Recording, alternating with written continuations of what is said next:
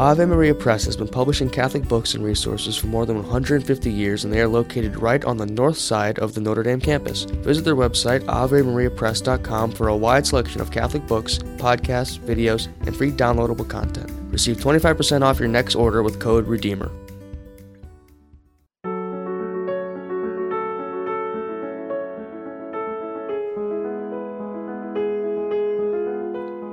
Church Life Today is brought to you in part by Notre Dame Federal Credit Union and our listeners. Meg Hunter Kilmer has no time for bland, stale stories of saints. She is too busy reveling in the wild and diverse beauty of holy people. When their stories have not been told well, she seeks after the heart of their story and waits to see the drama, the glory, the full fledged humanity that others have missed. And then she tells their stories. Meg tells the stories of the saints with passion, with care, with personality, with joy. Friends, I have read a lot of books about sanctity. I have read a lot of stories about saints. I have read a lot of books of stories about saints. But the book that Meg Hunter Kilmer wrote stands apart. It is an education in true holiness, which depends on a willingness to see and accept the whole human condition. Her stories of saints are filled with piety and grace, but also with the afflictions, failures, abuses, and unrespectability of these very flesh and blood people who received and responded to the love of God in Christ. The book is pray for us. 75 saints who sinned, suffered, and struggled on their way to holiness. The author, Meg Hunter Kilmer, joins me today in the studio from her travels around the country where she speaks and teaches everywhere as a full time missionary evangelist. Believe me, you're in for a treat in listening to her. As for me, I'm Leonard DiLorenzo, this is Church Life Today, a production of the McGrath Institute for Church Life and the Spoke Street Media Network. I'm glad you're here. Meg, welcome to the show. Lenny, I am so excited to be chatting with you. Meg, I wanted to start our conversation by reading a line from the introduction to your book that I think captures what your book as a whole seeks to reveal to us. So here's the line. I'm going to just quote you back to you. Ready? so you say, There are no circumstances or characteristics that make holiness unattainable which means every one of us is called to run after Jesus, however often we stumble. I found that this is a book that's just um, as much about stumbling as it is about holiness. You present to us 75 saints whose lives and witnesses are not idealized, but real and messy and very human. So I want to ask you what attracted you to writing about how saints sinned, suffered, and struggled on their way to holiness? Why this approach? You know, I love Jesus. I I love Jesus so much and all I want in life is to help other people love him. And I have found time after time after time in my life as a missionary, people come to me and we're talking about their lives, about their experience, and there is something in their lives that they feel makes them ineligible for the love of God. There's some addiction, there's some persistent sin, there's some trauma, there's some family circumstance honestly, it could be something like they really love watching football, you know, something that's not disordered. Yeah. But they think this part of me, God doesn't want. Mm. God, God sneers at this. God is ashamed of this in me. And I, I would tell people over and over again, no, Jesus loves you exactly as you are. No, that isn't an obstacle to holiness for you.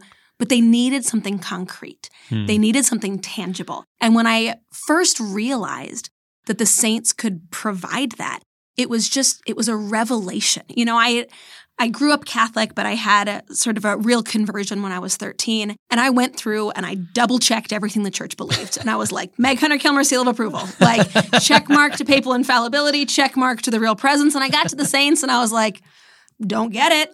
Don't see the point, but it's not blasphemy. So, like, you know, kind of a, a half, a half seal of approval there. Like exactly. Yeah. And this was the first time that I was like, oh, that's the point right? It's not that we need intercessors. It's that we need to see what it looks like to be holy in our circumstances, right? Paul says in 1 Corinthians 11, 1, be imitators of me as I am of Christ.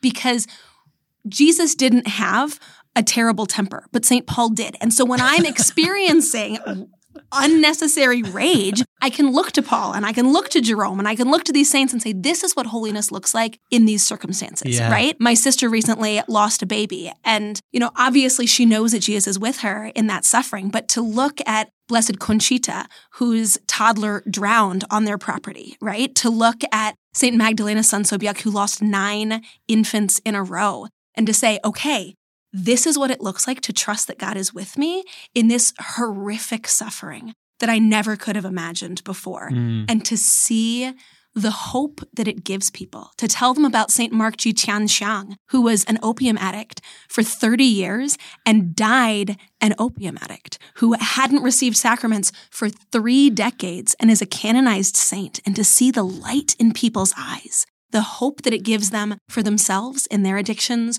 or their mental illness, for their friends, you know, the people that they love who are dealing with addiction, and to say, oh my goodness, God can be glorified in these circumstances too.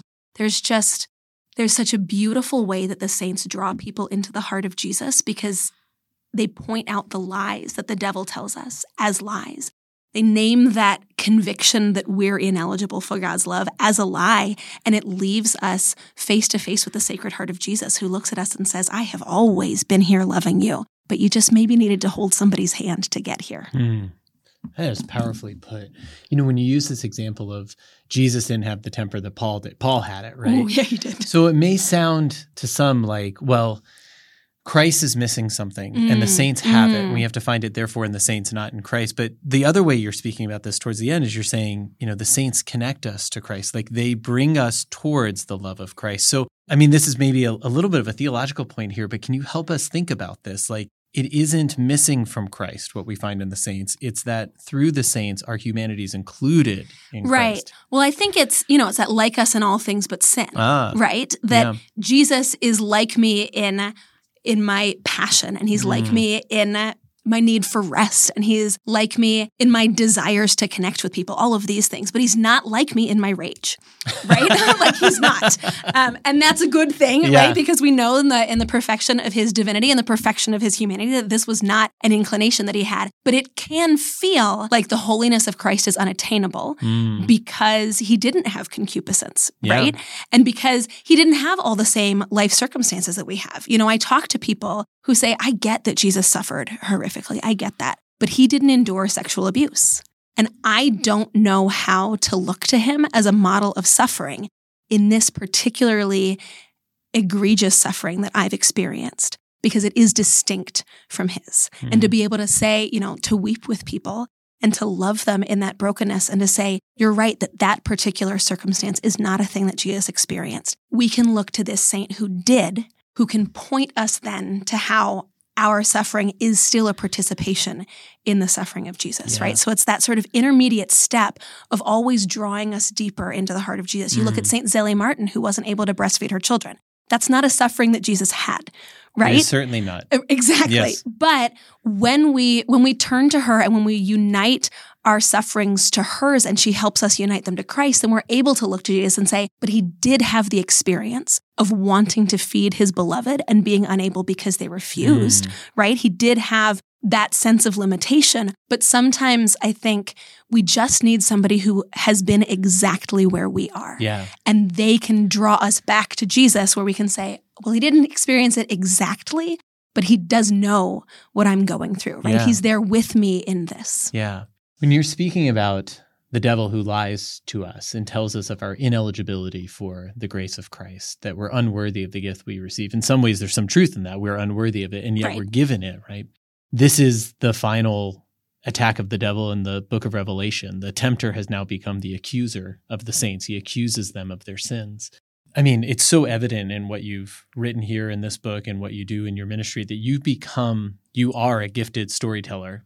And the stories that you over and over again seek to tell are the stories of the saints. So I'm wondering, I mean, maybe this is a reflection on your own imagination or memory or of the imagination and memory of others as they take in these stories. What do you think that does for us in our imaginations, in our memories, to take in the stories of the saints and to be able to tell them ourselves? How do you think Mm. it changes us? You know, it's interesting because I think storytelling is really at the heart of what it is to be a human being. And we've Mhm. lost a sense of storytelling in our culture and particularly in our church in recent centuries, perhaps, where the way that we talk about the saints is, is very bland and it's just sort of a list of facts. Uh, it doesn't capture the imagination. And I think one thing that's really compelling about telling the stories of the saints is that it's just a very a very easy entry point for people who don't necessarily want to hear about Jesus, but they do want to hear about a war nurse, jungle surgeon, evangelist nun. You know, like they're they're down for that. A war nurse, jungle surgeon, evangelist nun. Yes. Got it. Okay. Blessed Maria Troncatti, There she's amazing. And so often for me it's it's just telling people a story because I'm like, look, you want to hear a story? This is a great story. Everybody wants to hear a good story, Right. right? But I'm going to tell you about the love of Jesus while I'm telling you that story. Yeah. So it's beautiful for evangelization, but I think also we just retain stories Mm. in a way that we don't retain facts and dogma, right? Like there's something in the human experience where we want to encounter people and story helps us encounter people. And so I've had any number of people who'll come up to me years later and say, you know, you told me this one story and they'll start listing little snippets of it and I'll figure out who it is that they're talking about, right? Sometimes I'm like, oh, that's not exactly it. But they remember the heart of the Yes, story. right. And the heart of the story is always an invitation to be loved by God because Mm. that's the whole point of the saints. And I think mm. it's when we tell their stories well, when they are about Jesus, because often if we do if we do engage in captivating storytelling with the saints, we don't necessarily make it about Jesus, Right. It's still just like, here's a cool thing that happened to this person. And I can be guilty of that too with some of these really dramatic ones that in the end, I'm just like, and isn't it cool that she was a war nurse, jungle surgeon, evangelist nun? And I'm like, right. But the point is that she was loved beyond imagining by a God who Mm. died to know her, and that her life calls us into that same unceasing, fierce, and tender love. And I think when we tell the stories of the saints with an eye to the paschal mystery, with an eye to the salvation of souls, it invites people into the reality of God's love in a way that almost nothing else does. Mm. This is Leonard DiLorenzo. You're listening to Church Life Today on the Spoke Street Media Network. I'm talking with Meg Hunter Kilmer, full time traveling Catholic evangelist who speaks all over the country all throughout the year. We're discussing her newest book, Pray for Us 75 Saints Who Sinned, Suffered, and Struggled on Their Way to Holiness. Meg, in your focus on the particularities and peculiarities of the saints and the way in which they claim that as their path to holiness, there was something here that seemed to me it almost resonates, almost with what our contemporary culture puts forward as important for identity, which is that we claim or make our own identity, right? Like it's so particularized and it's my own.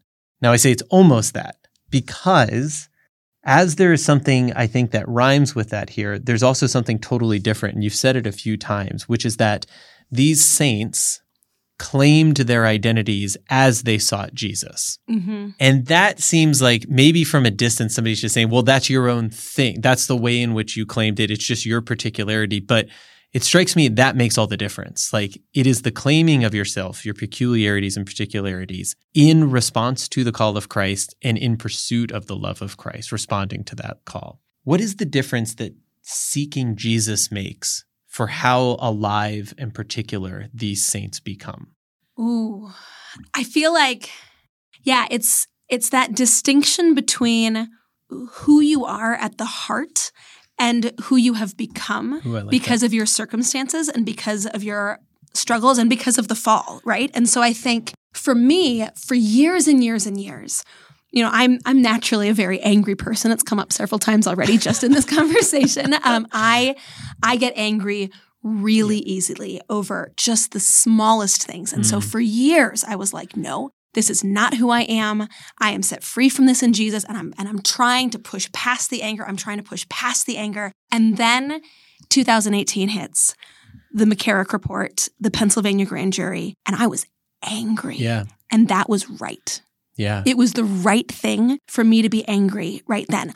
I needed to be angry, but also the church needed me to be angry and loud about it. Mm. And so I was going on social media and I'm standing here as a person who loves Jesus wildly, who has given her life over to the church, who would lay down her life in a heartbeat for the institutional church as the body of Christ, loudly angry mm. about this. And I could see the healing that the Lord was bringing in people's hearts when they saw it is possible to be very angry and to love the church at the same time. That the right response to sin is anger. That the way that we love the church is to fight the evil that we see within the church. And it was just, I mean, you know, I could see what the work the Lord was doing, but also it was just so healing to me to say, yes, there is a distortion in the ways that I am angry, but God gave me this inclination to anger so that I could fight against evil and injustice. Hmm. This is not a distortion of who I am. Like the way that it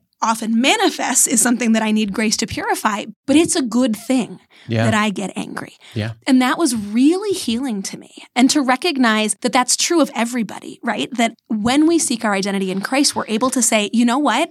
This part of my reaction is something that I need the Lord to heal and purify. And this part is really something that God did on purpose because mm. he can bring good through this.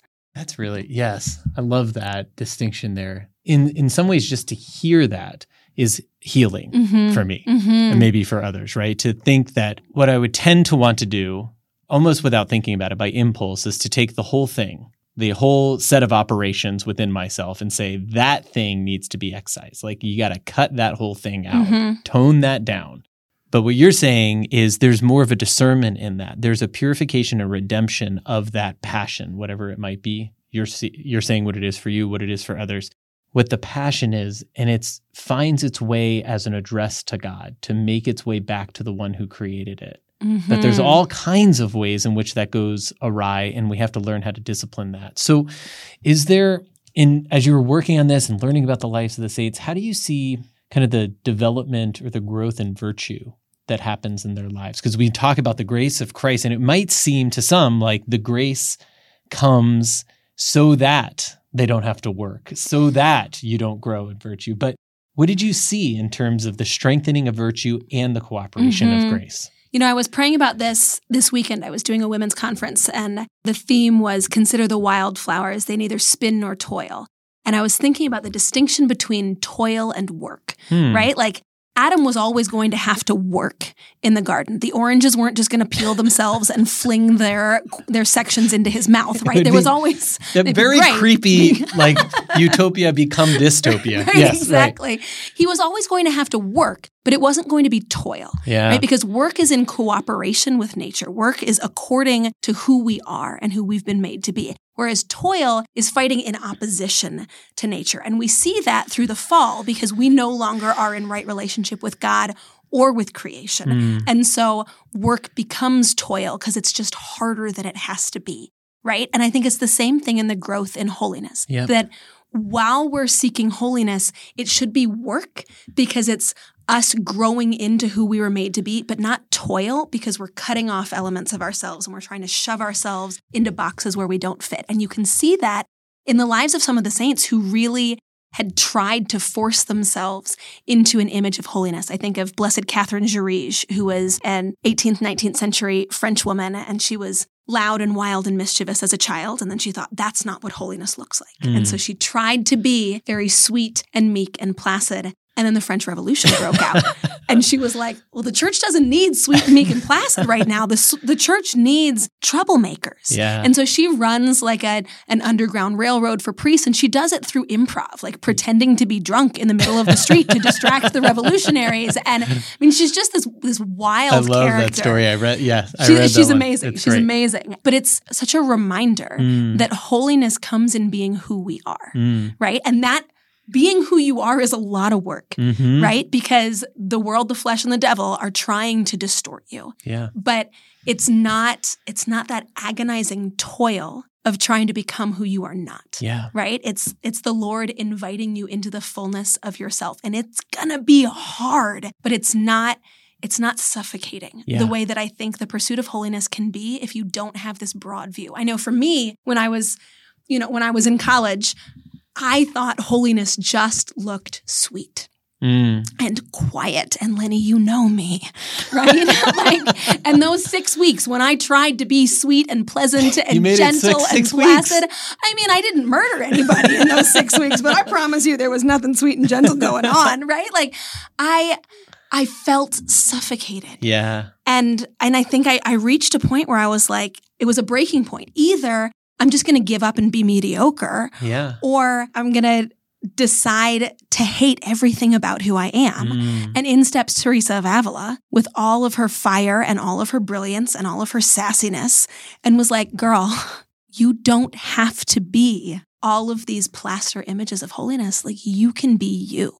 And so that's really what I'm trying to do is show people in all of these different circumstances. And some of them are not like horrific trauma, right? Some of right. it's just like if you want to be a musician and and you look to Blessed Dina Bélanger, who was a New York City Conservatory educated concert pianist and composer, and you're like, oh, okay, like I can be, I can be myself, and that's okay. And uh, you know, the devil, if he can't convince us to run from Jesus, he's going to convince us that Jesus doesn't want us, mm. right? And and I think when we get to know the saints in their incredible diversity, it's just screaming that he's a liar. Yeah. Because we're like, well, look, if Jesus wanted St. Olga of Kiev, who was a mass murderer, and if Jesus wanted St. Mary of Egypt, who was a nymphomaniac and a rapist, and if Jesus wanted Blessed Bartolo Longo, who was a satanic high priest, like I just, I'm pretty sure he wants me, right? I'm pretty sure he wants me.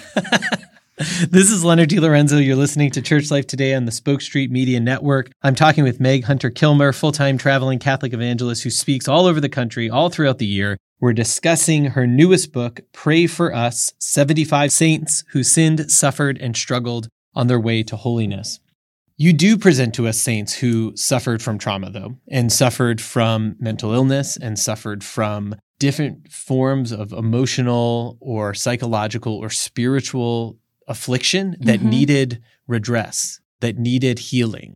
And I think one of the easiest things, we were talking about this a little bit before, but one of the easiest things that's that's maybe most tempting for any of us as readers or maybe as authors to editorialize, to take out is the hard work of the healing, right? And mm-hmm. then they mm-hmm. found Jesus and everything was okay, yes. right? They suffered from a mental illness, but Jesus was there and it was mm-hmm. okay. And that skips over something deeply important, which is Christ in that work of healing, yes. in the the human, really human work of being supported and of of growth and of further suffering, but further healing and all that stuff. Can you tell us about that? Like, because you really trained your eye there, I thought that was a really that's a really important part of what you're bringing forth in this book. It's the whole human experience and not just an editorialized version of it. Right. I think one of the reasons that I really was reluctant to embrace the saints when I was younger is that it sounded like either she was very holy and became a nun the end, or he bathed in his enemy's blood and then he had a conversion and he never sinned again. And I was just like, well, I'm not either of those. And the first saint that I feel like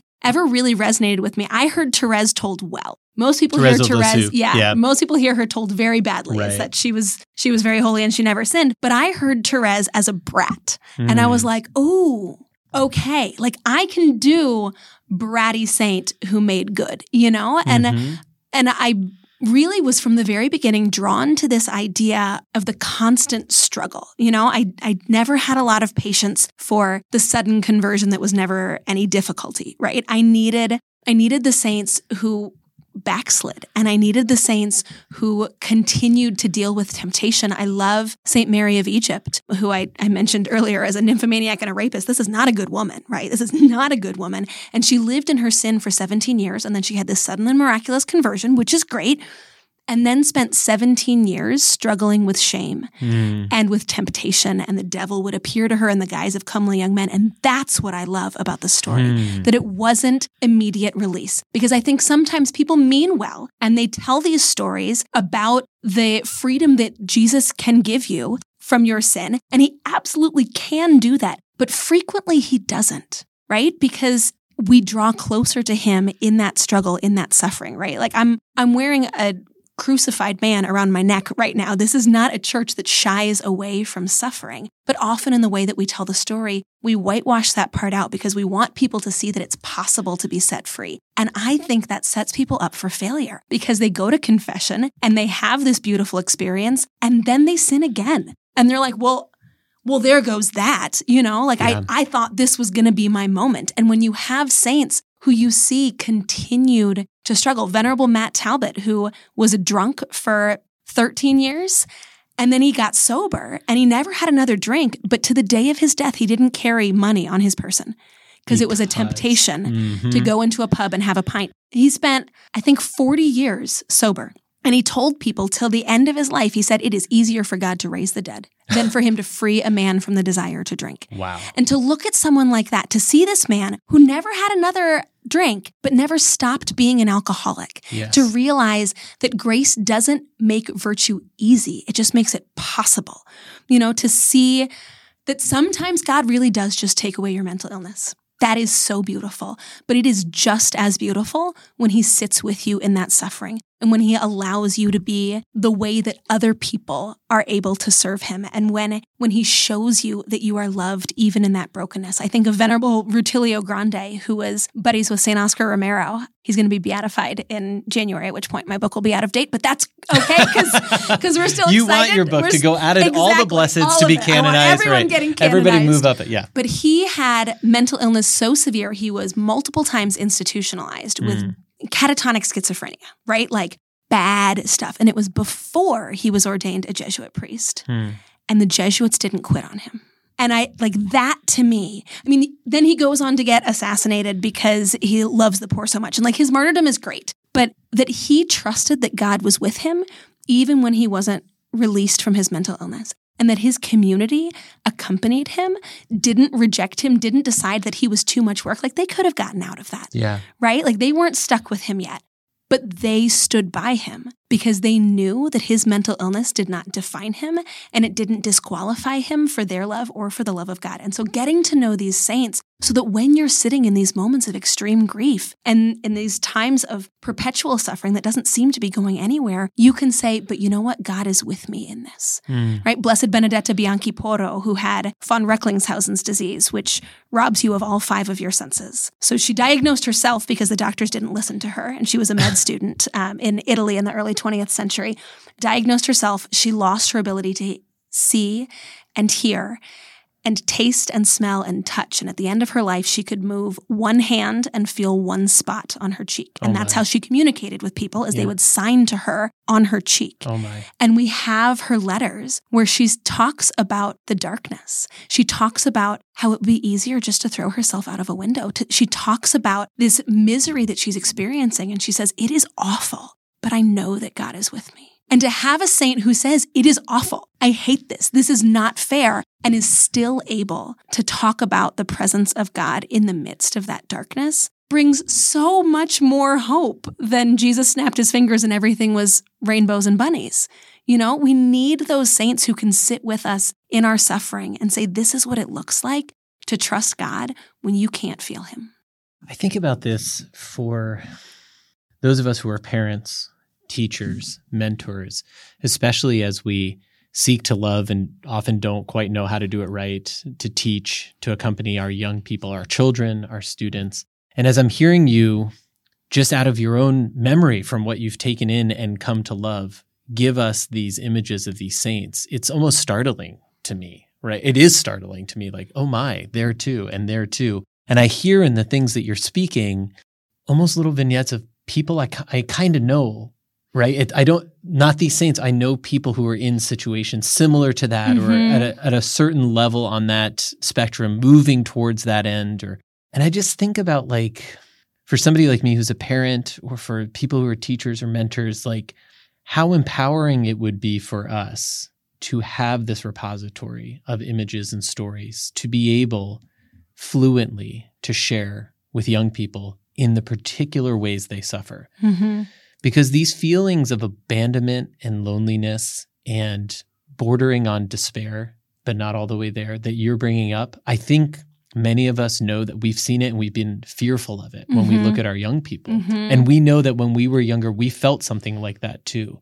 You're talking to young people all the time. You're moving. Around. How do you see, or how have you witnessed, or what do you think about the power, the healing possibilities of these stories? The light in their eyes. When you tell somebody the story of a saint who's had their same experience, I think particularly I was talking to a South Korean girl who was living in the United States and had had an experience of extreme sexual harassment and had reported and had gotten all kinds of backlash because of it, particularly from the people that she was staying with. I mean, it was just this like really, really messy situation. And I sat down with her and I talked to her about St. Columba Kim Hyo Im, who was a South Korean woman who had an experience of sexual abuse and went and stood before the judge and accused her abusers, even though she's like on her way to being martyred. Like she's just been sentenced to death. And she's like, right, fine.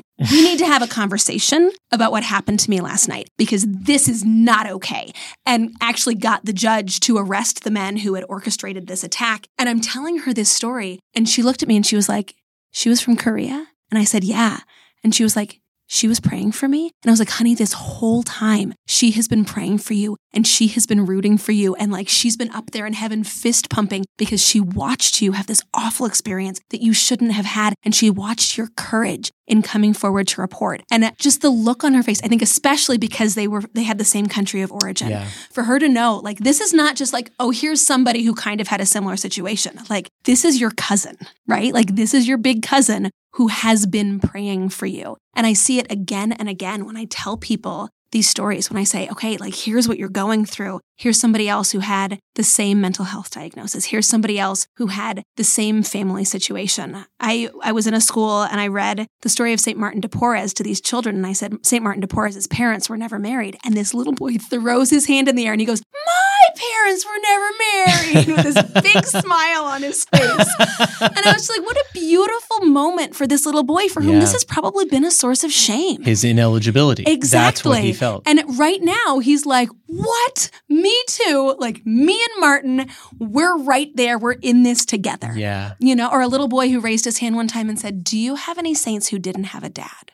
And I was like, I do. Hmm. I do have a saint who didn't have a dad. And I told him the story of Blessed Francisca de Paula de Jesus, who was a formerly enslaved woman in Brazil. And just like the look on his face that, like, okay, you know what? Like people are going to point fingers at me because of this and I'm I'm going to feel alone and I'm going to feel unloved, but but I'm not alone in this because I have this saint friend who has this same experience of not having a dad. Hmm. It's just and I mean for adults too, but I think children especially just feel so isolated and they Yeah. haven't always heard stories that are going to give them that feeling of belonging. Yeah. And when the saints can do that, when when the place that they find belonging and validation is in the church, I mean it just does enormous things for their identification as Catholics and for their freedom to let God love them. Yeah. Well, you've given us this great this book is a great gift to lead us towards uh, to knowing these saints better. But you didn't have your book, right? Where Right. where did you go? Like how did you learn of these saints? How did you get to know them?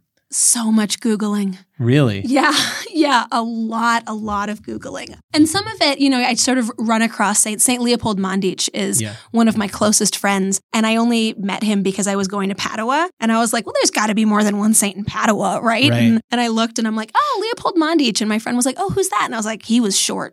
And she was like, that's probably not why they canonized him. And I was like, that is the thing that I know about him, right? And then I went to visit because I was in town anyway. And I discovered this man who spent his entire life longing to minister to the Orthodox and to Mm. restore unity in the church between the East and West and spent his entire life being told no. Yeah. Spent decades in Italy in the confessional and kept going back to his superiors and saying, This is the work that I am certain God has called me to. And they kept saying, Go back to the confessional. A man who spent his entire life with one driving passion and never had it satisfied and died a Mm. happy man Hmm. because he died knowing that he had given his life to Jesus. So he was never able to pursue that desire. Right. He sought permission, was Mhm. told no. So he chose obedience over the passion. exactly. Exactly. And he wasn't a bitter man. How about that? Like he was able to live in joy when his entire life was one great unsatisfied longing. Wow. And that's like so much what my heart needed in that moment, what my heart continues to need. And it was just because I happened to stop by his church when Yeah. I was in Italy, right? Yeah. A lot of these saints, it's because I'm like, well, there's got to be somebody from Oceania, right? Or there's got to be somebody who we think had autism, you know, looking for specific types of saints and then just reading dozens and dozens of stories until I can finally find the point because Some of to, them are bad. Yeah, Some of the yeah. story, the written accounts just the are way bad. that just Right. the way we tell these stories right? Right. and so digging through and reading again and again and there's any number of saints where i'm like look i can give you i can give you sort of a synopsis of his life but i can't tell you his story Yeah. because i haven't I haven't figured out the point of him yet. And I I, can't tell a story unless there's a point. Yes. You know? So like I'll summarize this basic sketch of his biography Yeah. for you, but like I can't love them until I see what it is the Lord is trying to speak to his body through their story Yeah. you know? And so uh, some of these saints i was just like searching and searching and searching and finally i find a thread and then i dig deeper into that and i figure out and, and then i can sort of build something around this one moment this one encounter. You know like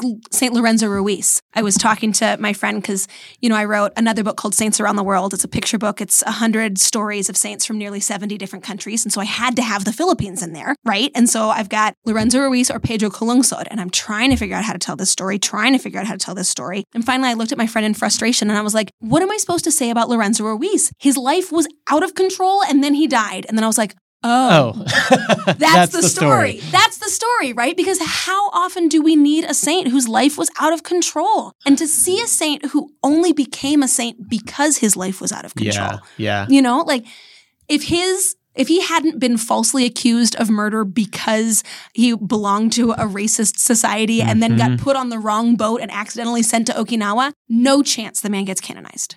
No chance. But because everything went wrong and it wasn't his fault, he became a saint. Yeah. And to be able to look to someone like that when everything has gone wrong in your life and it's not your fault and to say, maybe this is the way that God makes me a saint. Right. But again, it's just reading story after story, a lot of Google Translate. I write about a lot of saints who we don't have very much information about in English. And so I've gotten pretty good at searching in Mandarin um, and then hoping that Google Translate is serving me well because Yeah. I'm basing everything in this book Yeah. off of my Google Translate. That's right.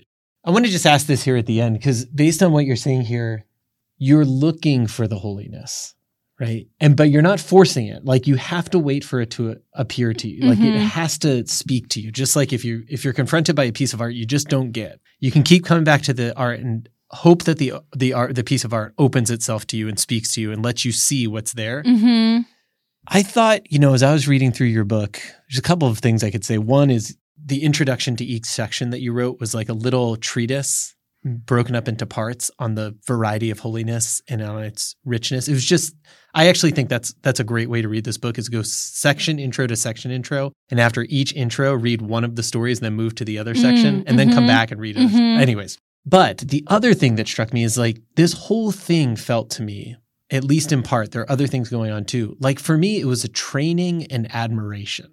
And here's what I mean. Based on what you were just saying, you're looking for holiness. You're looking for what's the story? What's what's Christ's story that's being written here? And I feel like so much of the modern world, of my modern life, of most of us, is actually looking for the condemnatory evidence in the other Mhm. person, in the other group. Where is the thing where I can see what I want to hate? And how do I build the story on that? Mm. Ooh, and this yes. work Ooh. of seeing these saints, the way in which you lead us through it is a, is a counter training towards admiration Mhm. to find Christ there. So I just want to I don't know, I just want to give this back to you as like a note of appreciation for reading this. And I don't I mean, I don't think that's what you set out to do. I'm going to do training and admiration, but I think that's part of the fruit at least for me was learning how to try to hope more for other people that I see to learn how to admire them. gosh, I'm really going to have to take that to prayer, Lenny.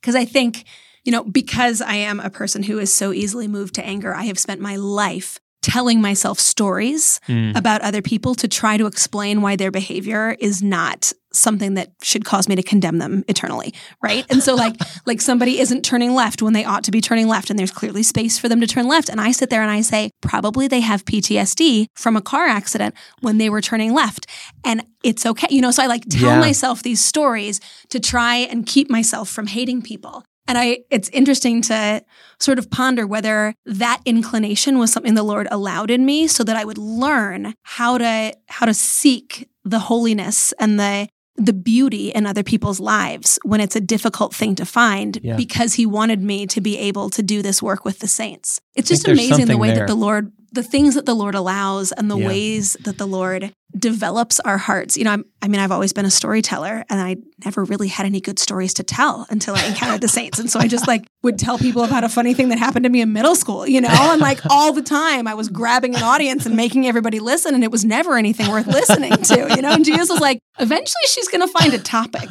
and she's going to be unstoppable. She's got the craft, but not the topic. I'll give her a topic. That's fantastic. Well, Meg, as I've already said a couple times, this book I think is just fantastic. I've read a lot of books on saints, a lot of books about saints. There's something special about this book, and it really you. appealed to me. So thank you for that. Friends who are listening, I cannot recommend it more highly. The book is Pray for Us 75 Saints Who Sinned, Suffered, and Struggled on Their Way to Holiness. The author is Meg Hunter Kilmer. The book is out from Ave Maria Press. Meg, thank you so much. Thank you. This has been lovely. And if you'd like to follow up with Meg, you can find her online at piercedhands.com.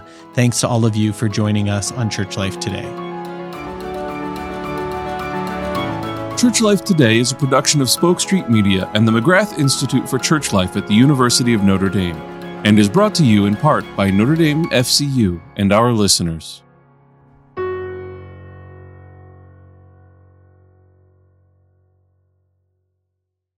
Do unto others as you would have others do unto you. The Golden Rule.